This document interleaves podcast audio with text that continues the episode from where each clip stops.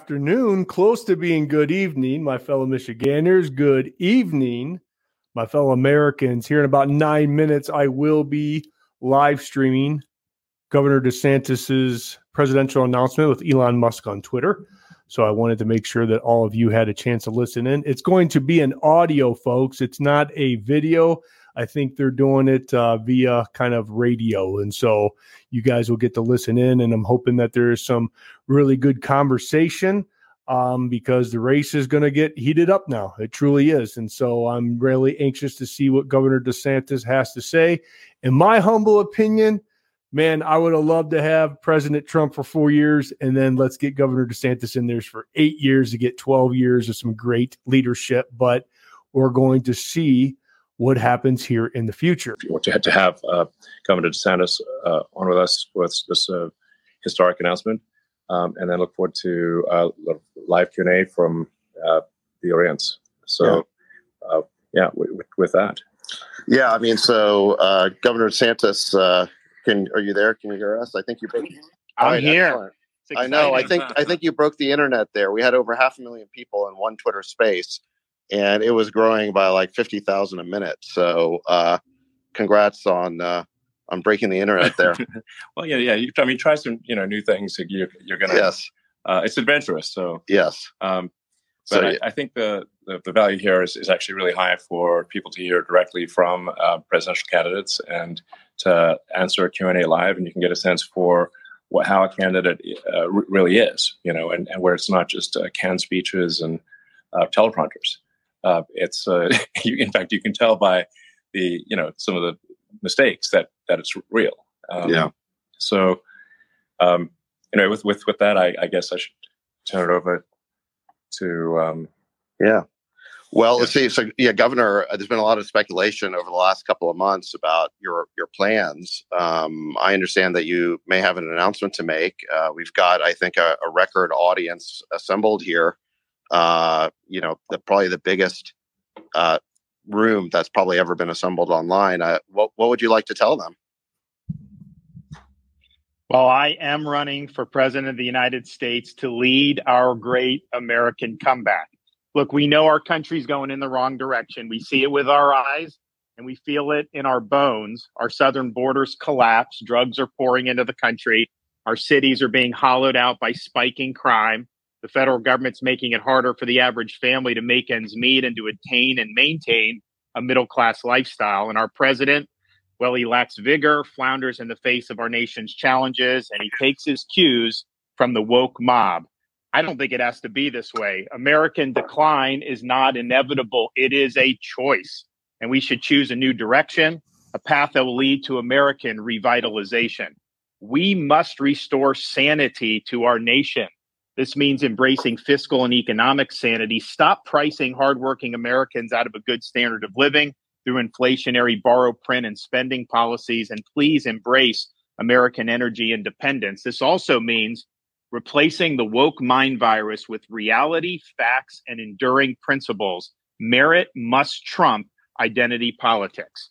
We must return normalcy to our communities. America's a sovereign country.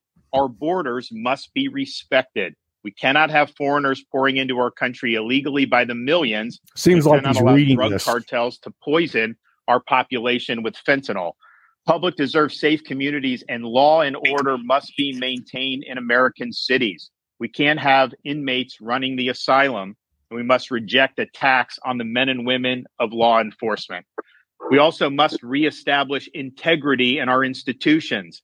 This includes the military. I'm proud to be a Navy veteran, an Iraq veteran, and I revere our services. But when revered institutions like those in our military are more concerned with matters not central to the mission, whether it's global warming or gender ideology and pronouns, morale declines and recruiting suffers.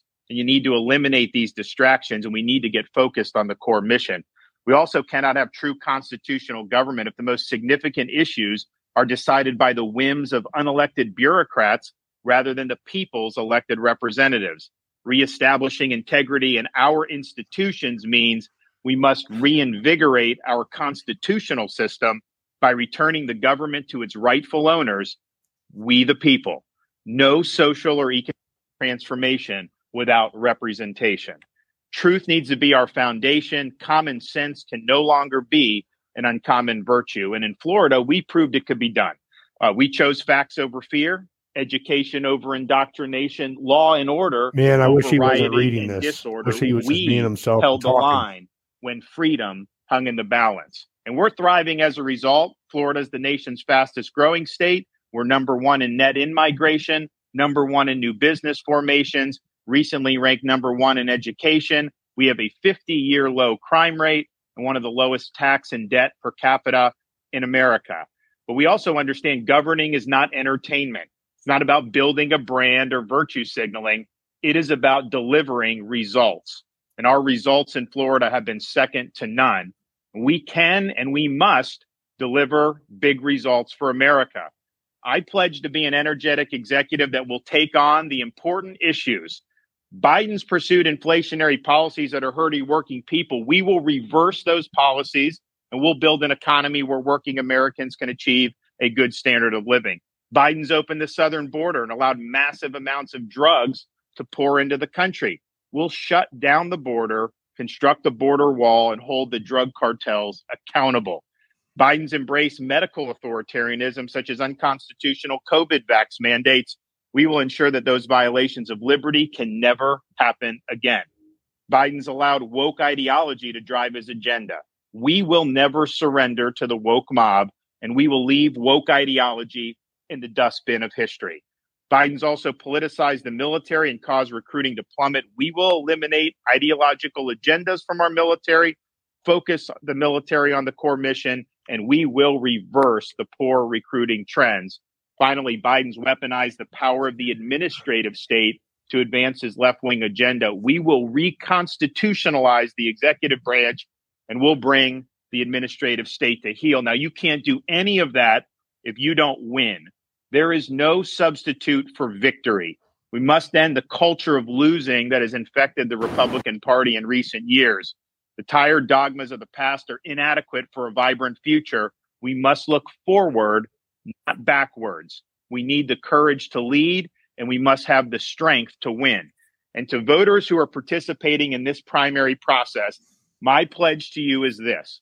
If you nominate me, you can set your clock to January 20th, 2025 at high noon, because on the west side of the U.S. Capitol, I will be taking the oath of office as the 47th President of the United States. No excuses. I will get the job done.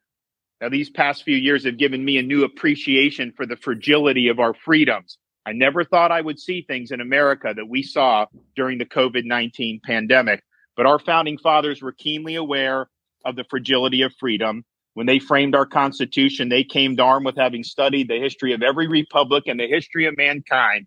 And they noticed that all of those experiments only had one thing in common, and it was this every single one of them had failed. And so they knew it fell to our country, the United States of America, to determine whether people could really govern themselves. Could we have a society based on the idea that our rights are God given, not government granted, and that society functions based on the rule of law, not the rule of individual men? And when Dr. Benjamin Franklin walked out of that convention, he was asked, Did you deliver a republic or a monarchy? He said, A republic if you can keep it. They knew freedom didn't run on autopilot. They knew each generation would have a responsibility to safeguard freedom. And it's our responsibility to do so at this important juncture in our nation's history. We have a lot of work to do to ensure the country gets back on track. I ask everybody listening to please join me on this mission. Please invest in our campaign by going to rondesantis.com and making a donation. Thank you. God bless. And I look forward to the discussion. All right. Thank you, Governor. Appreciate that. Um, I guess just a, as a, a first uh, follow up uh, here, thank you for putting up with these technical issues. I think we're we're definitely breaking new ground here. As far as I know, uh, no major presidential candidate has ever announced uh, their their uh, their candidacy uh, on social media this way. Certainly in a in a Twitter space. So thank you for doing that. what made you want to kind of take the chance of doing it this way, as opposed to just doing it on cable news or the the usual way? Well, when COVID hit, uh, I had to make decisions about do you go with the crowd or do you look at the data yourself and cut against the grain? And I chose to do the latter. Uh, I faced huge blowback uh, for doing that from the bureaucracy, from elites, from the media. But my view was I had to look out for the people I represented, prefer protecting their jobs over trying to safeguard my own political hide. But it was very, very lonely in a lot of those decisions. And part of the reason it was so lonely is because there was a concerted effort to try to stifle dissent there was an official narrative about lockdowns, about closing schools, about forced masking, about all these different things that we had to navigate during COVID. Uh, and it was an orthodoxy being enforced by the major tech platforms in conjunction with the federal government. And if we can't have an honest debate in a free country about uh, issues that affect hundreds of millions of people, like lockdowns, then what good is the First Amendment at that point? Those are precisely the times when we needed to have debate be robust. You should not be taking down articles that criticize uh, those draconian policies. And yet that's exactly what happened. So it occurred to me that if that had continued, uh, I think free speech in this uh, in this country uh, was on its way out the door. And so when Elon Musk uh, stepped up to purchase Twitter, uh, he paid a lot of money for it. Uh, and I'm sure because he's a good businessman, Elon, I'm sure you'll you'll end up making money off it. But bottom line is, you had to put your money where your mouth is, uh, because I think you recognize that uh, you can't have a free society unless we have the freedom to debate the most important issues that are affecting our civilization. That did not happen during COVID. The truth was uh, censored repeatedly. And now that Twitter is in the hands uh, of, of a free speech advocate, uh, that would not be able to happen again uh, on this Twitter platform. So I think what was done with Twitter is really significant for the future of our country. We cannot have a society in which government is colluding with major tech platforms to enforce an orthodoxy. Well, th- thank you. Um, yeah, we're uh, we're absolutely committed to freedom of speech and a level playing field um, and just a vigorous debate. And uh, hopefully, he answered uh, that question good. It's good that he's not platform that uh, brings people of divergent uh, political views. Was, you could feel uh, that to was him. exchange those views, and and uh, perhaps some minds will be changed one way or the other. And um, but it's just incredibly important, as you as you highlight, that um, the, the, the First Amendment is re- irrelevant if all the media and all the and, and the government are operating in lockstep. It's uh, it, it makes you know the most important amendment, the one that was most urgently added to the Constitution, um, moot if you if you cannot have free and open debate. Um, so, so tw- Twitter was indeed expensive, uh, but free speech is priceless. Awesome. Um, thank you. So, uh, Governor, let me. I'm going to ask some questions while we get some other uh, kind of speakers in the queue to to ask questions. Um, I think maybe some people knew this announcement was coming because there's been no shortage of hit pieces on you yeah. in the press over the last week or two. I want to ask you about some of these accusations that are being uh, leveled at you. Uh, last week, uh, the NAACP issued a travel advisory against your state, claiming that Florida is not a safe place for minorities to visit. Uh, what do you say to those who've been advised that somehow they aren't welcome in your state?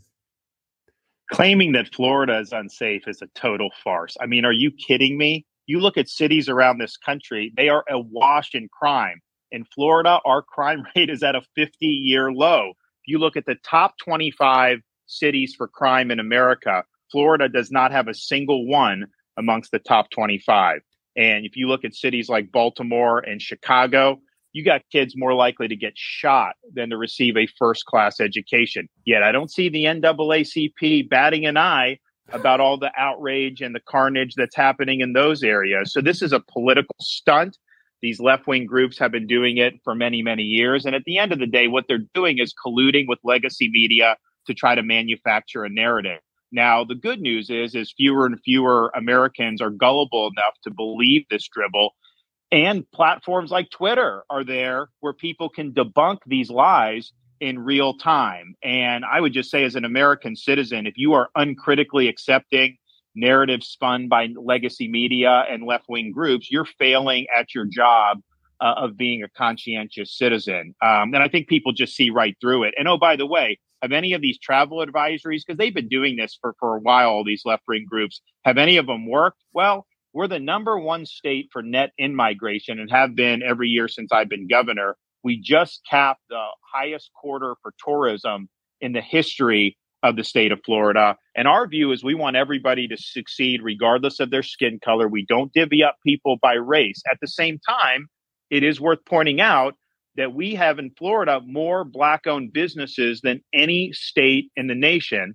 Uh, and we've also had more African Americans lead state agencies under my administration than at any time in Florida history. But with us, you know they're there because of merit, not because we're trying to play identity politics. And if you want to look at education, uh, the black students in the in Florida perform much higher than black students in most other states. We rank number three in fourth grade reading and number two in fourth grade math amongst our black student population. And oh, by the way, the head of the NAACP lives in Florida, and a lot of their board members have put out on social media during my governorship Florida vacations where they seem to be having an awful good time.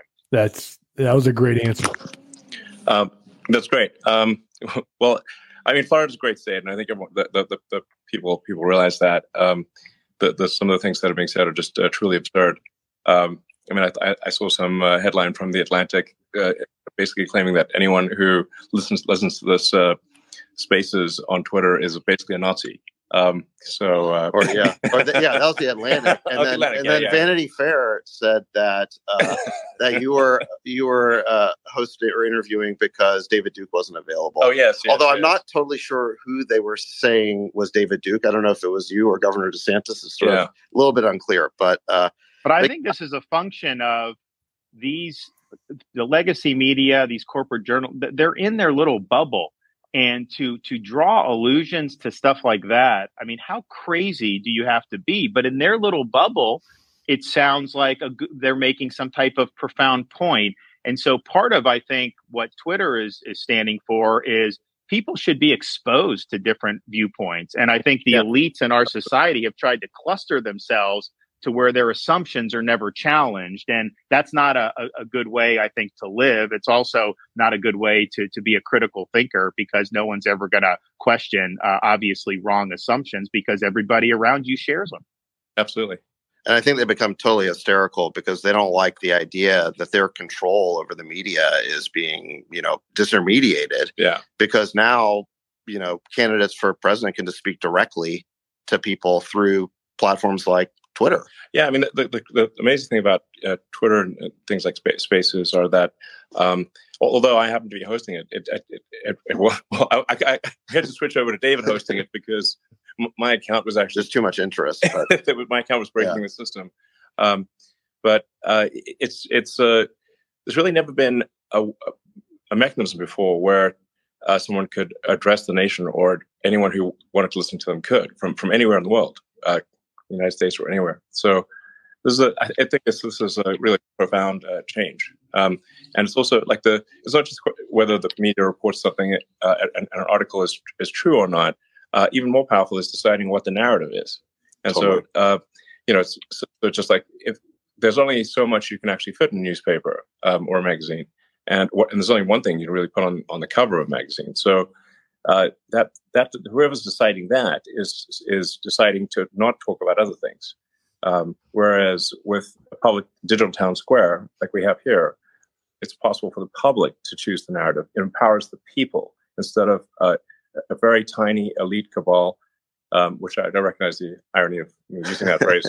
Um, but but nonetheless, it's it's true, uh, um, and judged by the results that uh, this is a means for the people to decide the narrative and for the people to decide uh, what uh, you know which which way a debate will go, um, not sort of five editors in chiefs of a few newspapers, basically. Yeah, and I think one of the really crazy things that happened during COVID is that that uh, social networks really started censoring dissenting viewpoints on COVID, medical viewpoints that ended up being totally correct in in lockstep with what the mainstream media was doing. So basically, big tech platforms were undermining their main reason for existing, which is giving people a choice. And actually, there's there's somebody who I think knows more about that than any of us, which is Dr. Jay Bhattacharya, who's a professor of medicine at, at Stanford. I want to pull him in here. Uh, Jay, you go ahead and unmute yourself if you can.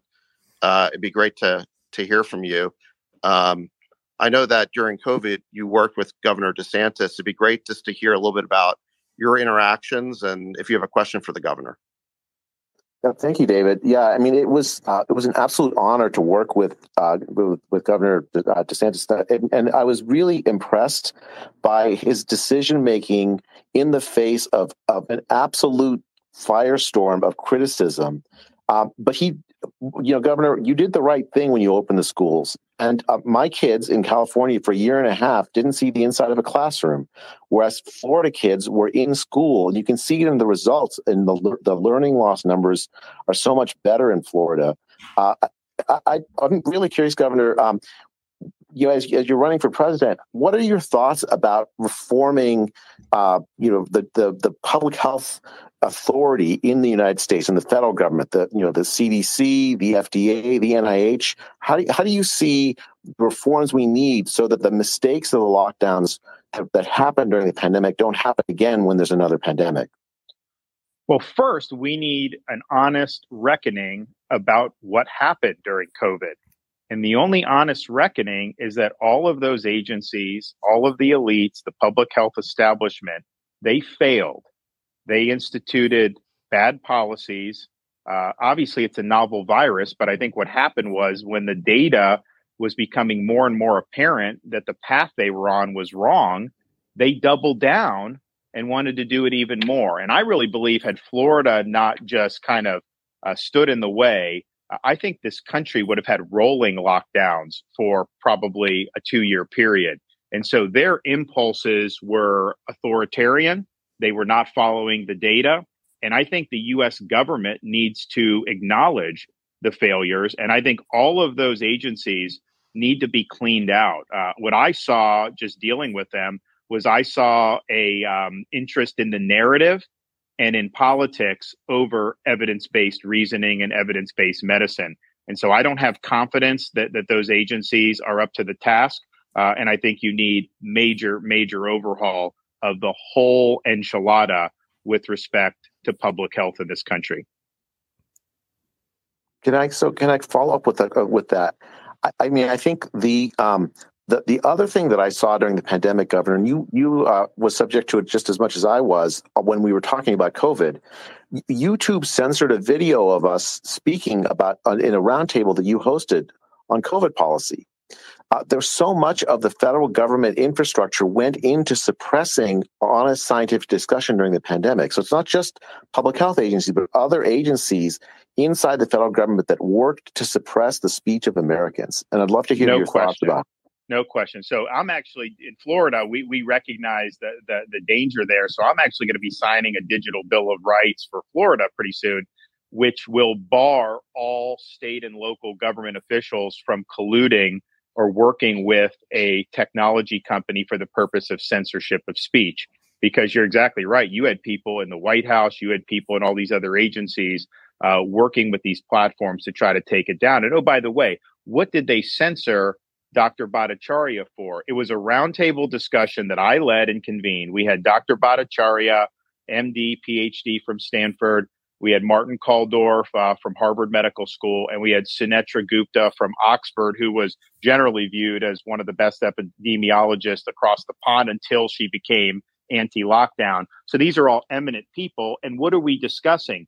We're discussing whether there's any scientific basis to force a school child to wear a mask for eight hours a day. They all agreed there was no basis to do it and that you should not have school mask mandates. YouTube thought that that was quote anti-science and that that should be taken down. But even at that point we had already had enough experience in Florida where you had some schools that had done it before before the state banned the mandates. You had some schools that had done it some schools didn't and the results were no different. And yet his video was taken down by Google YouTube. So it was a huge huge problem. And yes i think the federal government FBI DHS any of the health agencies uh, it's unconstitutional for them to be delegating speech restriction to a private company. You can't do indirectly what the Constitution would clearly forbid you to do directly. Let me let me pull in. Uh, we have uh, Congressman Thomas Massie.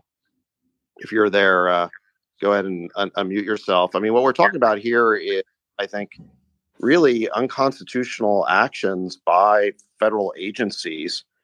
Uh, Congressman Massie, I know that you've been involved in in uh, this problem of you know government agencies being weaponized uh, mm-hmm. and and used against the American people in an inappropriate way.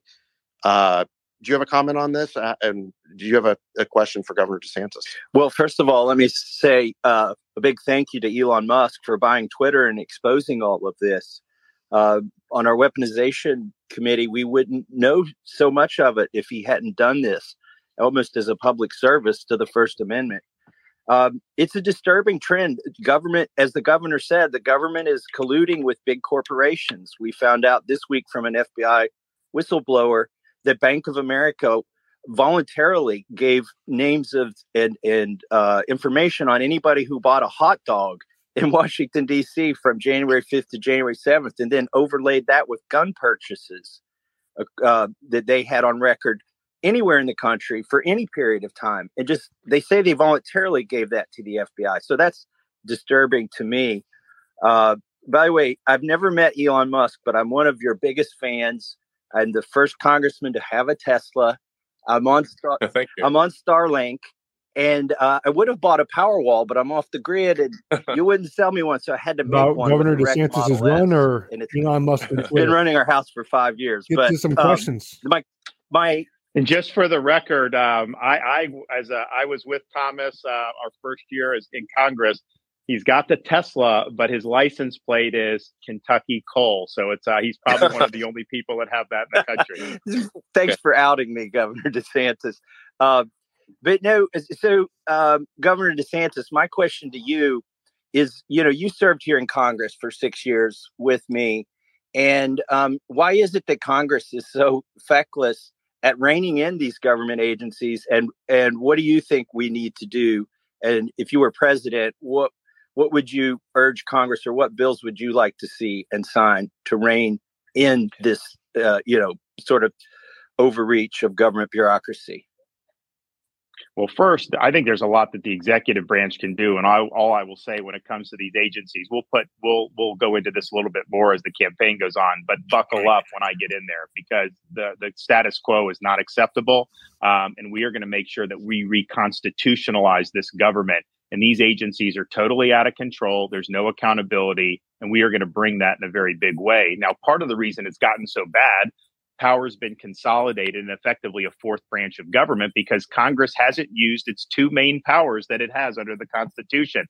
First, the power of the purse. If an agency is gauging in conduct that is outside the realm of what is legal or you think it's not good for the public interest, then you can remove the funding for those for those operations. Um, there's nothing that they're not entitled to get the same level of funding every year, and yet Congress runs the government on autopilot either continuing resolutions or massive omnibus spending bills. So these agencies are all bulletproof. They know that they're going to end up getting uh, something similar or more every single year. Uh, and it creates an incentive for them to, to abuse their power. The other thing you, you can do is actually legislate so you're not delegating to the bureaucracy key issues regarding how to enforce federal law. You should define what you want. All they should be doing is implementing. Instead, Congress will basically give an invitation for the bureaucracy to make really important substantive decisions. And so Congress may never vote on something, and the bureaucracy will cite a law from 20 years ago and do things that are going to transform our society or our country. That is not the way the founding fathers drew up the Constitution. So, would you sign the REINS Act? We passed it out of judiciary today. Oh yeah, no, you of course, yeah, that's a no-brainer. Um, that would, I think, be a great check uh, for that. I also think that we're going to have a good chance uh, to see some of the Chevron deference uh, really curtailed or maybe even eliminated uh, based on the U.S. Supreme Court's uh, upcoming jurisprudence. And I think that's a, another reason why the bureaucracy has become so powerful because courts have basically been told they can pretty much do what they want and, and courts are supposed to just defer. I don't think that that's actually correct. I think the courts, uh, they have to make a judgment about what does the law actually say and you can't just defer to quote unquote experts in the bureaucracy. Thank you. Great. All right, shifting gears, Governor, I want to ask you another uh, topic that's been in the news a lot is Disney. Uh, they blamed you for canceling plans for a billion dollar investment in Florida, said it would they were canceling 2,000 jobs. I saw other reports that suggested Disney was going to make the cuts anyway, uh, and due to a larger, you know, budget cutting initiative. Uh, regardless of why they did it, uh, why do you feel your fight with Disney remains important, uh, considering you already beat them on the parental rights bill that they opposed? And what would you say to some of your opponents in this race who argue that the fight has dragged on too long? So, first of all, Florida stands for the protection of children. We believe jamming gender ideology in elementary school is wrong. Disney obviously supported injecting gender ideology in elementary school. Uh, they did oppose our parents' rights legislation. And the fact is, when they opposed it, that was a big deal because for 50 years, anytime Disney wanted something in Florida politics, they pretty much got it. Uh, but not this time. Uh, I signed the bill. Uh, we did, as you say, win on the issue. But what happened was uh, Disney's posturing, some of the other statements that their executives were making, kind of the corporate culture had really been outed as trying to inject matters of sex into the programming for the youth. And I think a lot of parents, including me, look at that and say, that's not appropriate. I mean, we want our kids to be able to just be kids. And that's kind of our mantra. So you had this, this setup that Disney engineered many decades ago where they actually had their own government that they controlled with no accountability. They were exempt from the laws that all their competitors had to follow, massive tax breaks, and they even racked up municipal debt. And Florida basically put them on a pedestal many decades ago and joined the state with this one company at the hip. We just didn't feel that that we were comfortable maintaining that relationship. And so we ended their self governing status. Uh, so Disney has to live under the same laws as everybody. They got to pay the same taxes as everybody. And obviously, they'll be responsible for those debts. So, the reason why there's a quote fight is just because they filed a lawsuit against the state of Florida uh, trying to get their special privileges reinstituted. Uh, but I don't think that that's good good policy. And I think some of these Republicans that are taking Disney's side, uh, they're basically showing themselves to be corporatists because these are all corporate goodies. Uh, this is not the way you would run a competitive economy and the the arrangement had really uh, outlived its usefulness, but it but it persisted because Disney was so politically powerful. I think the mm. company's ethos have changed in a way that's alienated a lot of people in our legislature and in Florida, and so there was really no justification to keep it. But make no mistake, they're suing to try to get special privileges. People are making money in Florida hand over fist because we have a great business climate. That's not good enough for them. They want to be treated differently than Universal and SeaWorld. And we don't think that that's appropriate. So, you know, I think that they should withdraw the lawsuit. But obviously, we're going to defend our actions because we think we have the right to do what we did. It was a great answer. You know, it's funny. The the media used to criticize Republicans for being in the pocket of big corporations, and now they're attacking you because you're not. Uh, well, not only that, David, it's interesting because the media in Florida for years had had hammered Disney and they would they would point out like that this was this was not a good arrangement because you know Disney was not accountable to anyone. I mean when we when the state control board took over the this district, the firefighters came to the board and they said, "Hey, we weren't getting survivor benefits for for some of these widows and so uh, the state control board actually paid out some of the benefits that they were getting stiffed on there were a lot of people in central florida who were really thankful that there was some accountability being brought to bear because i mean you know it's human nature if there's no accountability over any individual or entity of course they're going to behave differently than if you have uh, normal accountability but the media was always very hostile to that but just because i happen to be involved um, bringing it back to reality and making sure that they were under the same laws. Well, then all of a sudden they're running to, to Disney's defense. I mean, are you kidding me? And oh, by the way, on this project, you know, they had announced this many years ago. They had not done anything for it, but that is actually not in Reedy Creek. So that was in a different part of Orlando.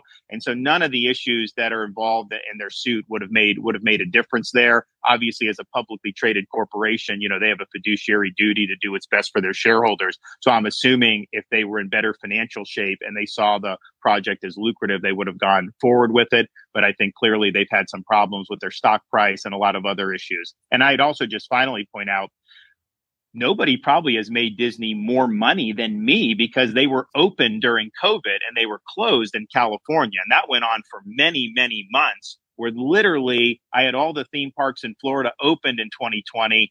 People are going, it's safe, they're having fun.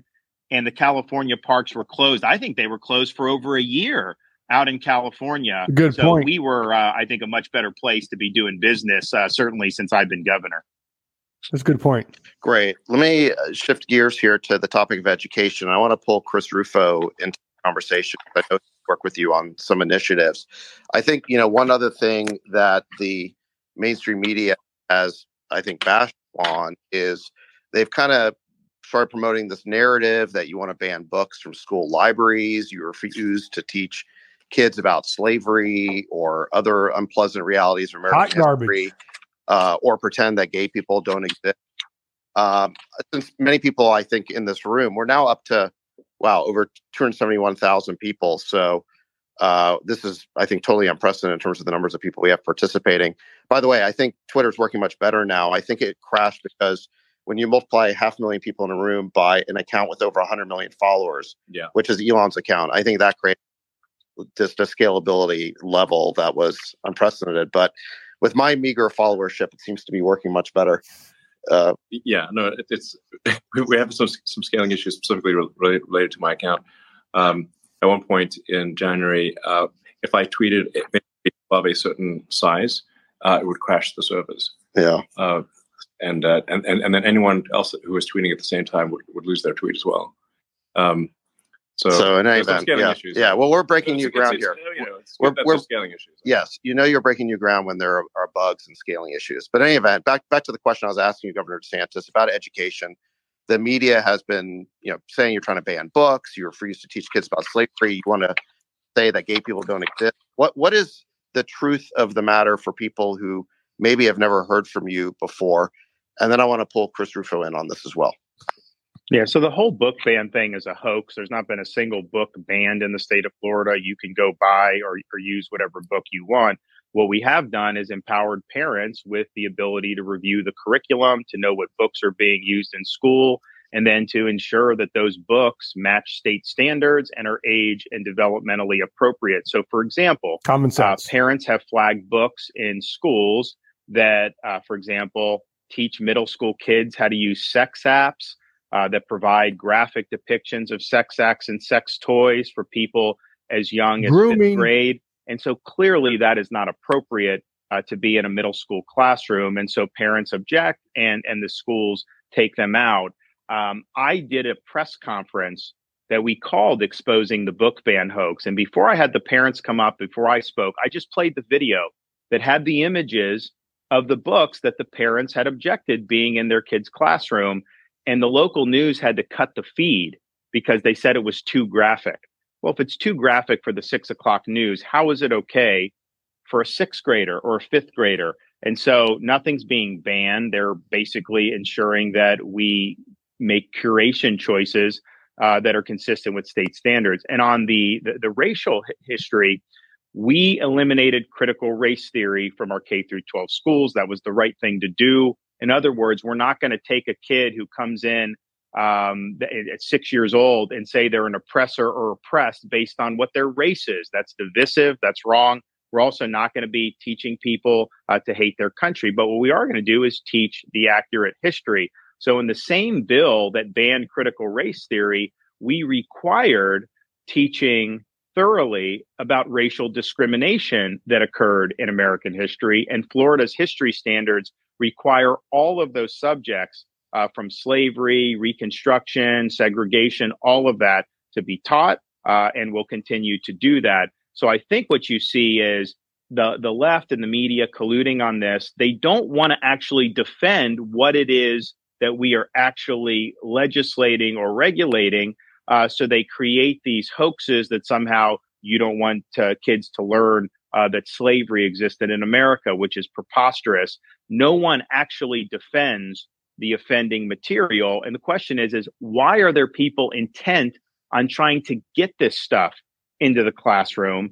Uh, and I think it's part of a political agenda. So our our mantra in Florida is this purpose of the schools is education, not indoctrination. Yes, I think it's very inappropriate to have sexually explicit material in a fifth grade library, 100%.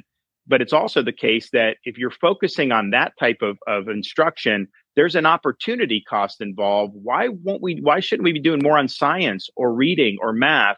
And so I think we're getting it right. And I think almost invariably, and Chris Rufo's had to deal with this too, uh, when they're trying to craft these narratives, you just peel back the onion, you realize um, that this is something they're manufacturing. It's a great answer.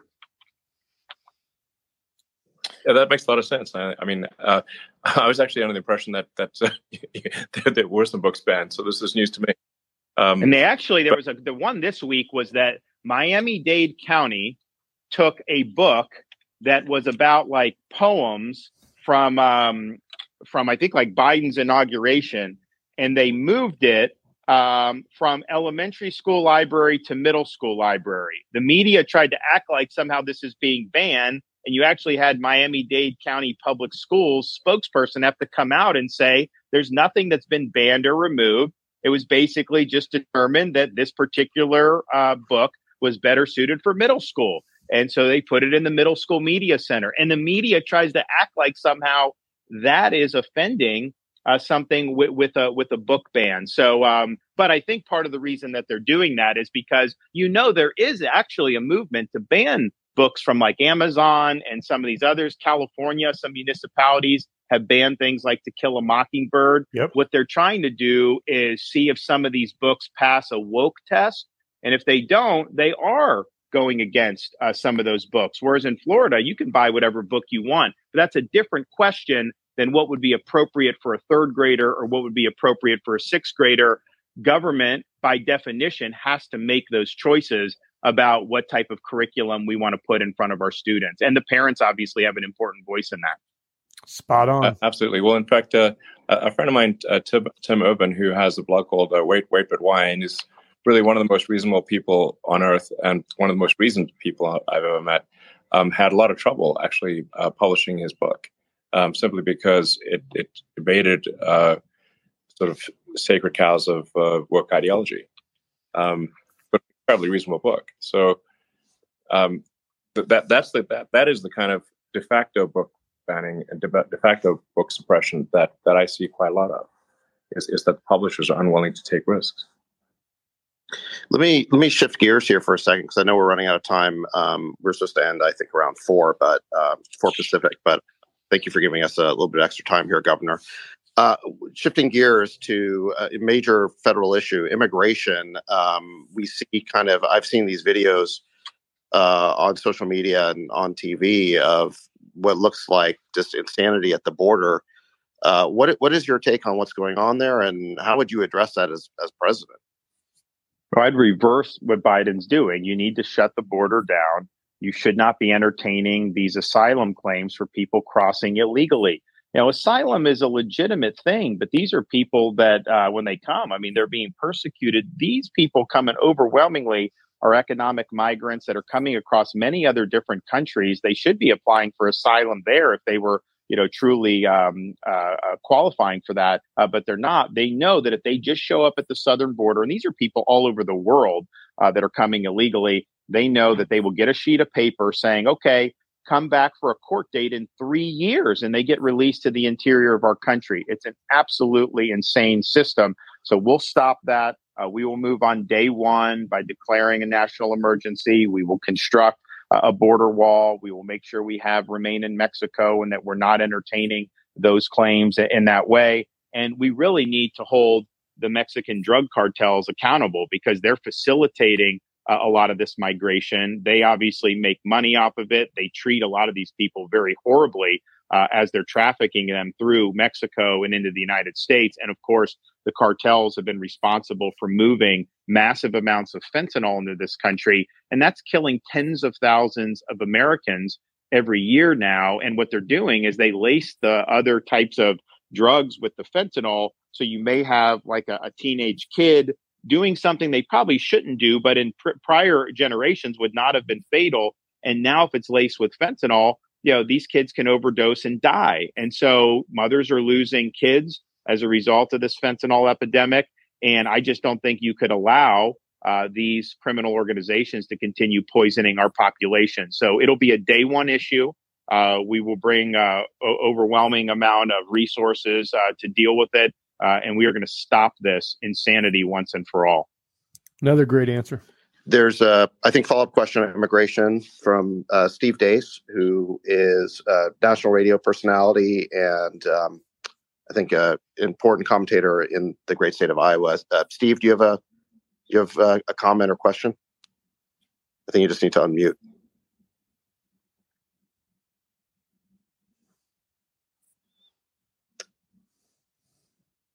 If uh, if Steve can unmute, then we'll go ahead and ask him for a question. If not, um, we'll we'll keep rolling here.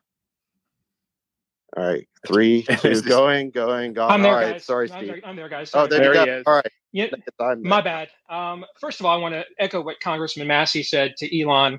Um, Elon, if I put down money on January 1st, 2022, that Twitter was going to be the last bastion of free speech on earth, brother, I'd be about as rich as you are on that bet right now. I mean, it's incredible what you have done here uh, and the restoration of a lot of uh, accounts of people that were truth tellers and were ran from here for telling the truth. I saw a meme the other day that said, of course, you have scientific consensus when you censor all the scientists who disagree. So I wanted to just say, first and foremost, on behalf of a lot of grateful people around the country and the world, really, uh, thank you very much for that uh, and the investment True. you made in that cause. Thank It's you. true. Um, a question is a follow up to you, Governor, on this very issue with immigration. We have heard a lot over the years uh, lock her up, drain the swamp, going to build a beautiful wall. Mexico's going to pay for it. And crowds cheered and everybody loved it. And brands got built and nothing got done. What is the bottom line assurance that you can make to the people that are listening right now, all over the world and all over the country, that you can actually do the agenda that you just articulated when others tweeted about it and talked about it, but then couldn't actually follow through? It's a great question because I share that frustration. I think even my worst critics in Florida will acknowledge when I tell people I'm going to do something, I don't say, I don't make promises or say I'm going to do something lightly. I've thought it through, uh, and I know that I am going to follow through on what I tell people I'm going to do. So this is one.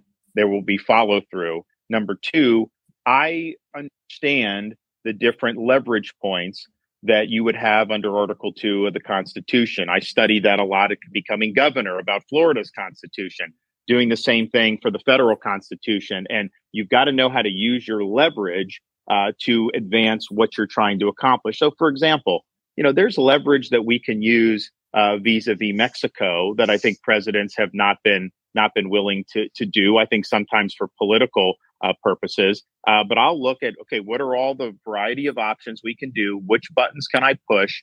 And I will do that to be able to bring this issue to a conclusion once and for all. We had Hurricane Ian come through Southwest Florida, Category Four plus storm, September of 2022 and it did a lot of damage. But one of the things it did, it knocked out a bridge going from the mainland to Pine Island, and it severed the Sanibel Causeway in three different locations. And the locals were being told it's going to take six months to get that stuff repaired. And so they came to me, even though these were not state owned bridges, and they said, Can you help us? And I said, Okay, I'll do it. So I got my guys together. I said, Listen, no bureaucracy, no red tape, and no excuses. Get it done. We need to open these bridges back. Pine Island Bridge reopened three days later. Sanibel Causeway opened two weeks after that, way, way ahead of schedule because we wouldn't take no for an answer and we wanted to make sure we got it done. So for me, it is not a campaign uh, slogan that you get in and then forget about it. I'm as an American citizen, if I wasn't running, this would be an issue that bothers me.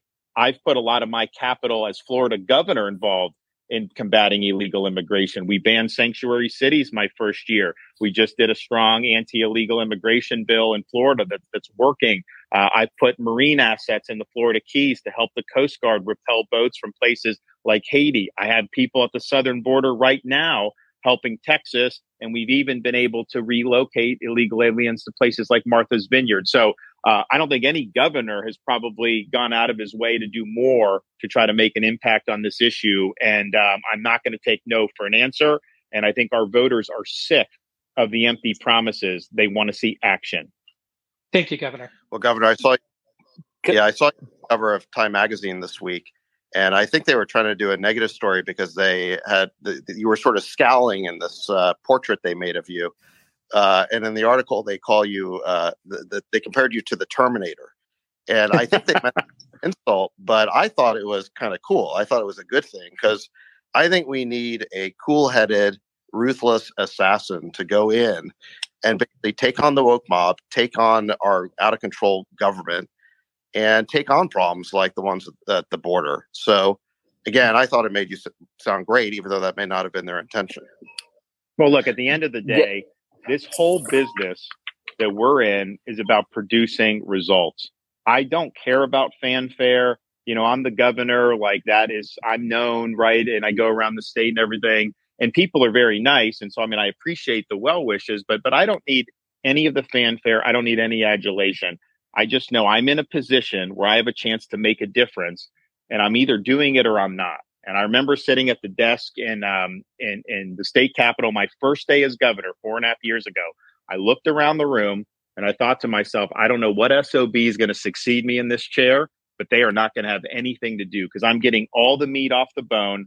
Uh, I am going to make sure that I'm leaning into issues and making an impact. And we have done that in the state of Florida. And I bring that exact attitude uh, up to uh, 1600 Pennsylvania Avenue.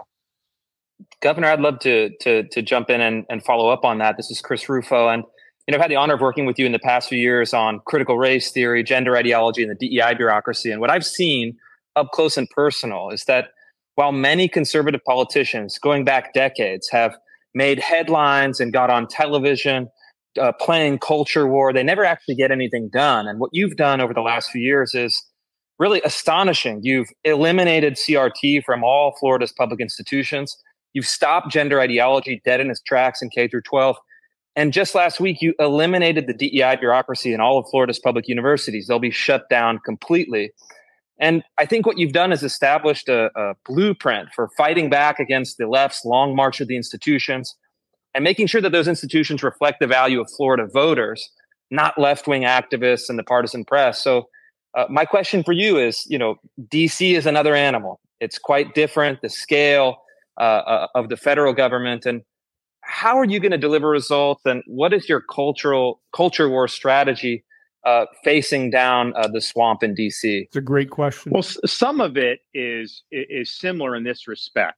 When we're taking on things like DEI, you get blowback from legacy media and the far left, but th- that's an example of an issue where they are out of step with the vast majority of Americans. It's not just Republicans. It's independents and a lot of Democrats. Because you think about if you're a if you're a parent and you've got kids, you want to know when they apply to college, they're going to be judged based on their merit, and they're not going to be roadkill in some type of woke Olympics where they didn't fit some category and so they're denied opportunity. They want to make sure that achievement matters. And so we get a lot of quiet support for a lot of those things. And so I think what I do, just because look, I'm a blue collar kid. I grew up in the Tampa Bay area, working minimum wage to get through school. You know, my grandfather worked in the steel mill in Western Pennsylvania.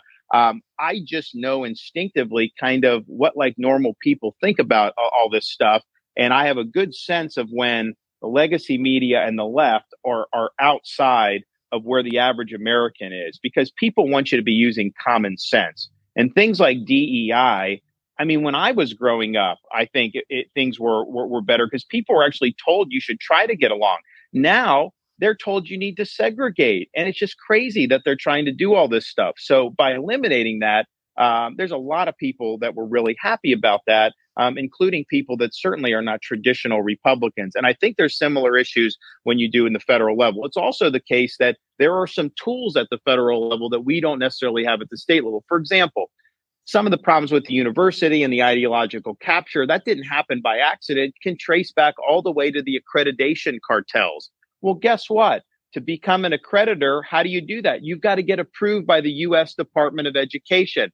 So we're going to be doing alternative accreditation uh, uh, regimes where instead of saying you will only get accredited if you de- do DEI, you'll have an accreditor that will say we will not accredit you if you do DEI. We want a colorblind, merit based accreditation scheme. And so, as president, controlling that uh, agency, you can then approve other types of accreditation. So I think part of it is just knowing where are all the pressure points? How does it get to the point that we then see and that somebody like you will run a report on? Like when you see some of the outrageous stuff that's generated in some sociology department at a university, that didn't just happen out of thin air. There's a reason why we got to that point. Uh, and I think that there are some tools with the federal government where you can push back um, and try to get these institutions moored in a more uh, foundational direction about, hey, we're pursuing truth here, uh, and we're not here to try to impose one niche ideology on the entire student body.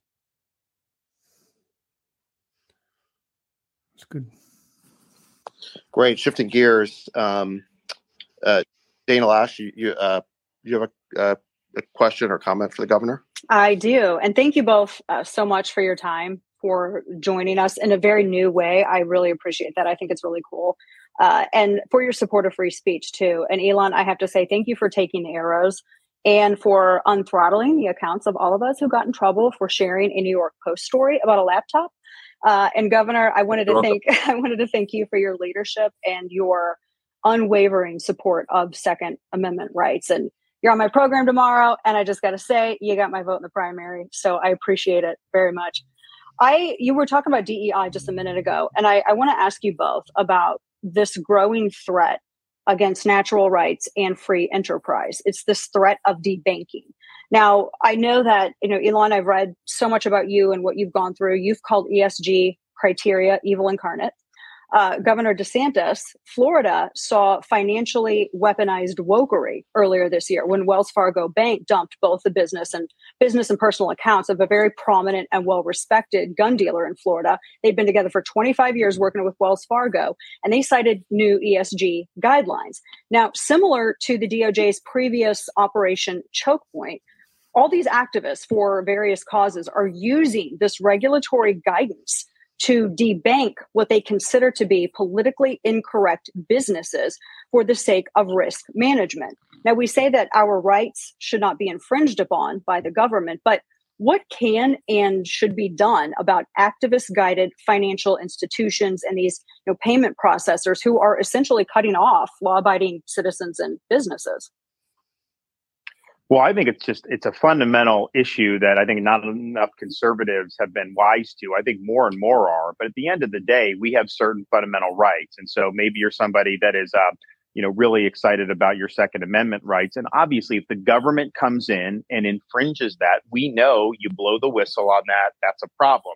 But what if Wall Street banks are colluding uh, so that somebody can't function in that space, whether it's running a store or or anything involving that?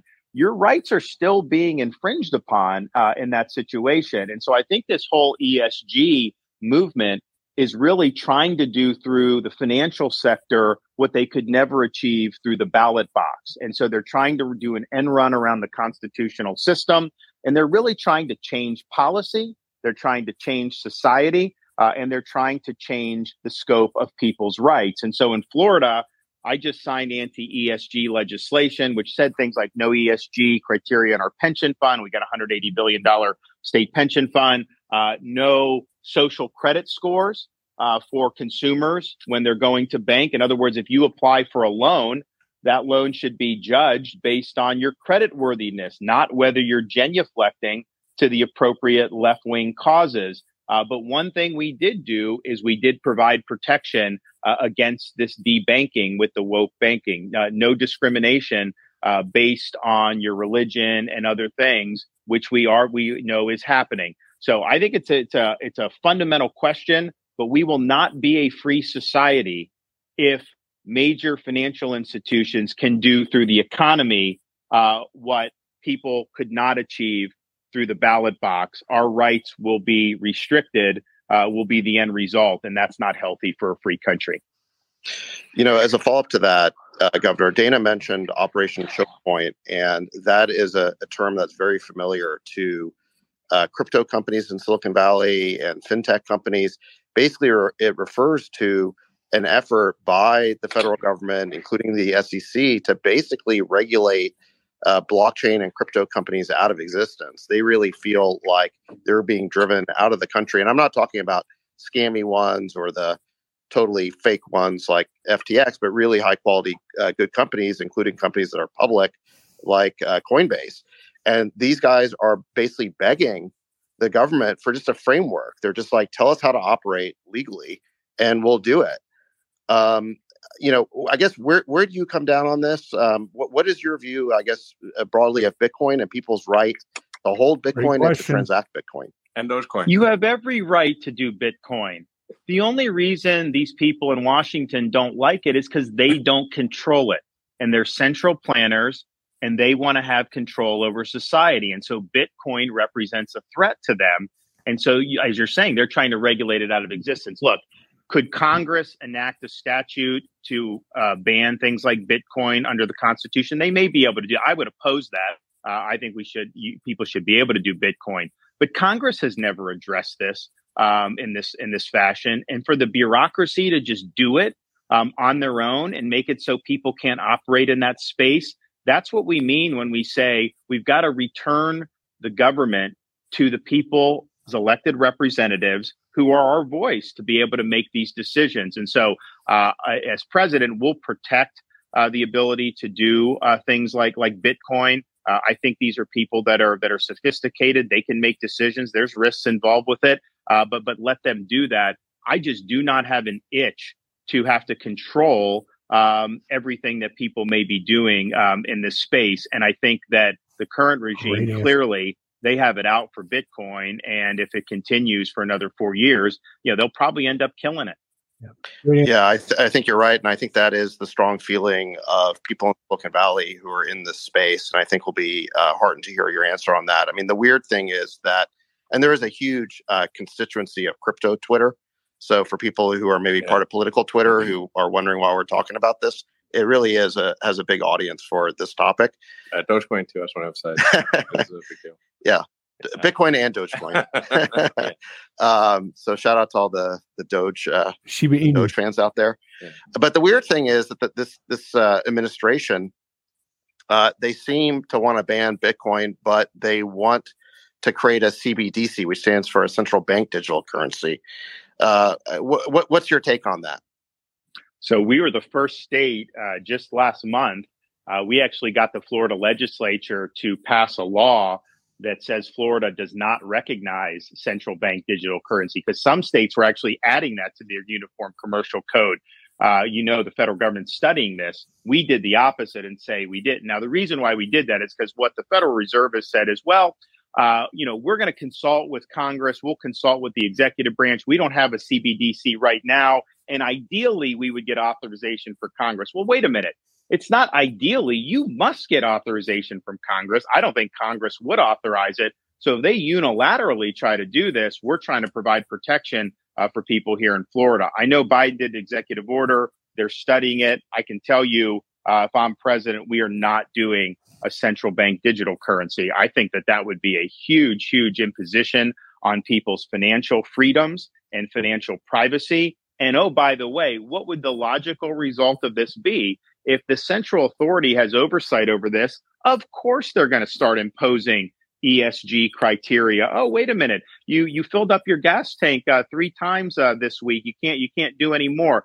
The sky of how they would be able to manipulate this. So I, I see it as a massive transfer of power from individual consumers to a central authority. And I don't think that that's good uh, for a free society. So I'm a, I'm a no on central bank digital currency. Great answer. Sounds great. good. Yeah. Great. Well, Governor, I, I want to thank you for the time. Um, I mean, we could go for hours here, but I, I, know you only had an hour and we've gone over that. So I want to be respectful of your time. Um, I know there's so many people who want to ask questions and we, we should like do it again. I mean, I think it was yeah. fun. I, I, think this is great. And um, we'll make sure that um, uh, that we come back and do it again. This this is a this is a great platform. I mean, we I would like to see other platforms going in the same direction, but um, you know, a healthy democratic society needs the robust debate. So I just want to thank everybody uh, for listening in, uh, and I'll just make that pitch again. You know, we want you on the team. We'd love for you to go to rondesantis.com and make a donation so that we can uh, get this done on this nomination um, and win the election in November of 2024. God bless everybody and thank you. So hey, um, had some really great answers in in my opinion. You know, this obviously started off horrible with the crash. Which you know what? It's social media, the platforms. You know, you're going to have these crashes. I can live with that. I didn't like in the beginning how he was uh, reading a script. You know, that's just that's just very politician. And you know me, I just really don't resonate with those politician types. But I think he really came on strong as he started to be himself, and that's kind of who I wanted to hear. I just I think we're all sick and tired of the career politicians, the silver spoon politicians. We want real now. We want people that just are, are going to be themselves and give us what their their plan is. And I think as the interview went on, he got stronger. I would give the entire announcement uh, B minus, C plus. Um, it just wasn't there wasn't a lot of energy, but you know, when you have those things that happen, it's kind of out of control. But here's a couple of things that I did like what he had to say is the cryptocurrency um, and not doing the central bank. Uh, that's huge. For those of you who've been following that, you know, the government just wants to put their hands into it um, and they want to just regulate our entire lives. And that's not a good thing. So I love his answer on that. Um, obviously, the border wall and the immigration thing is easy. Um, my 13 year old son could tell us that you know, it, it, sounded like everyone else, you know, sounded like President Trump's plan with immigration. But, you know, you're going to run into those same kind of uh, situations where you agree with the other people that you're running against because it's just common sense. Um, but here's here's the thing with Governor DeSantis. He, he's running the state well. Now, for those of you who've been following me since the beginning, three years now, you know, he locked down in the beginning. Governor Noem in South Dakota did not. And I've always stood up against those unconstitutional lockdowns, but he locked down. You know, he said he was following the science and data. I get that because there was a lot of misinformation. We didn't know if this thing was going to be Ebola. It ended up being just a strong cold, right? Um, but he opened up and then he came on and he said, Yeah, I made a mistake. I'll never lock down again. That to me was, you know, everybody makes mistakes. He owned up to it and then he moved on. And if you remember in 2020 in the summer when he started opening up in the restaurants, he did get crucified. You know, I was doing lives on that, on how they were just hammering all time that Florida was going to be COVID hell and death was upon him. But he stayed strong and he stayed true to who he was. He has my respect on that. He truly does. Um, and he's done some great things in the state of Florida. You know, it's funny how the the, the corporate media, he says the legacy media, continue to attack him like Florida's an unsafe place to go to. And I like how he talked about how, you know, the head of the NAACP lives down there and all these politicians were vacationing down there, including our politician, Governor Whitmer, who lied about it and snuck down to see her supposedly sick dad during COVID on a private jet. And she got caught with her hand in a cookie jar. That's another story. But he had some really great answers. Um, you know, the one thing that I think we're used to is President Trump and the energy that he brings to the table. And, you know, they're two different people. Governor DeSantis is obviously way different in his approach than President Trump.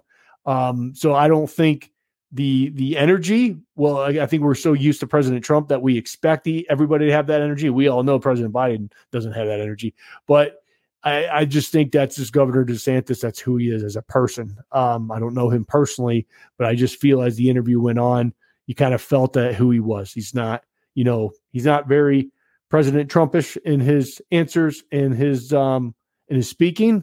And um that's where you hear a lot of people in the middle that get turned off with President Trump on how he uh he is. But to me, it's not a personality contest. I know to a lot of other people it is. Um, folks, we just need someone who's going to run this place like a business, has the experience to do something special. Um, be handled the the left um, and so on and so on.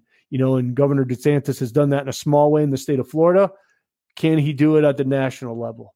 His foreign policy, his experience there eh, obviously is lacking. Um, now, obviously, he's probably going to travel and meet with you know the prime ministers and the other people to try to say, "Hey, I got, I'm doing it. I got foreign experience." Um, but you know, I that's I think that's going to be tough.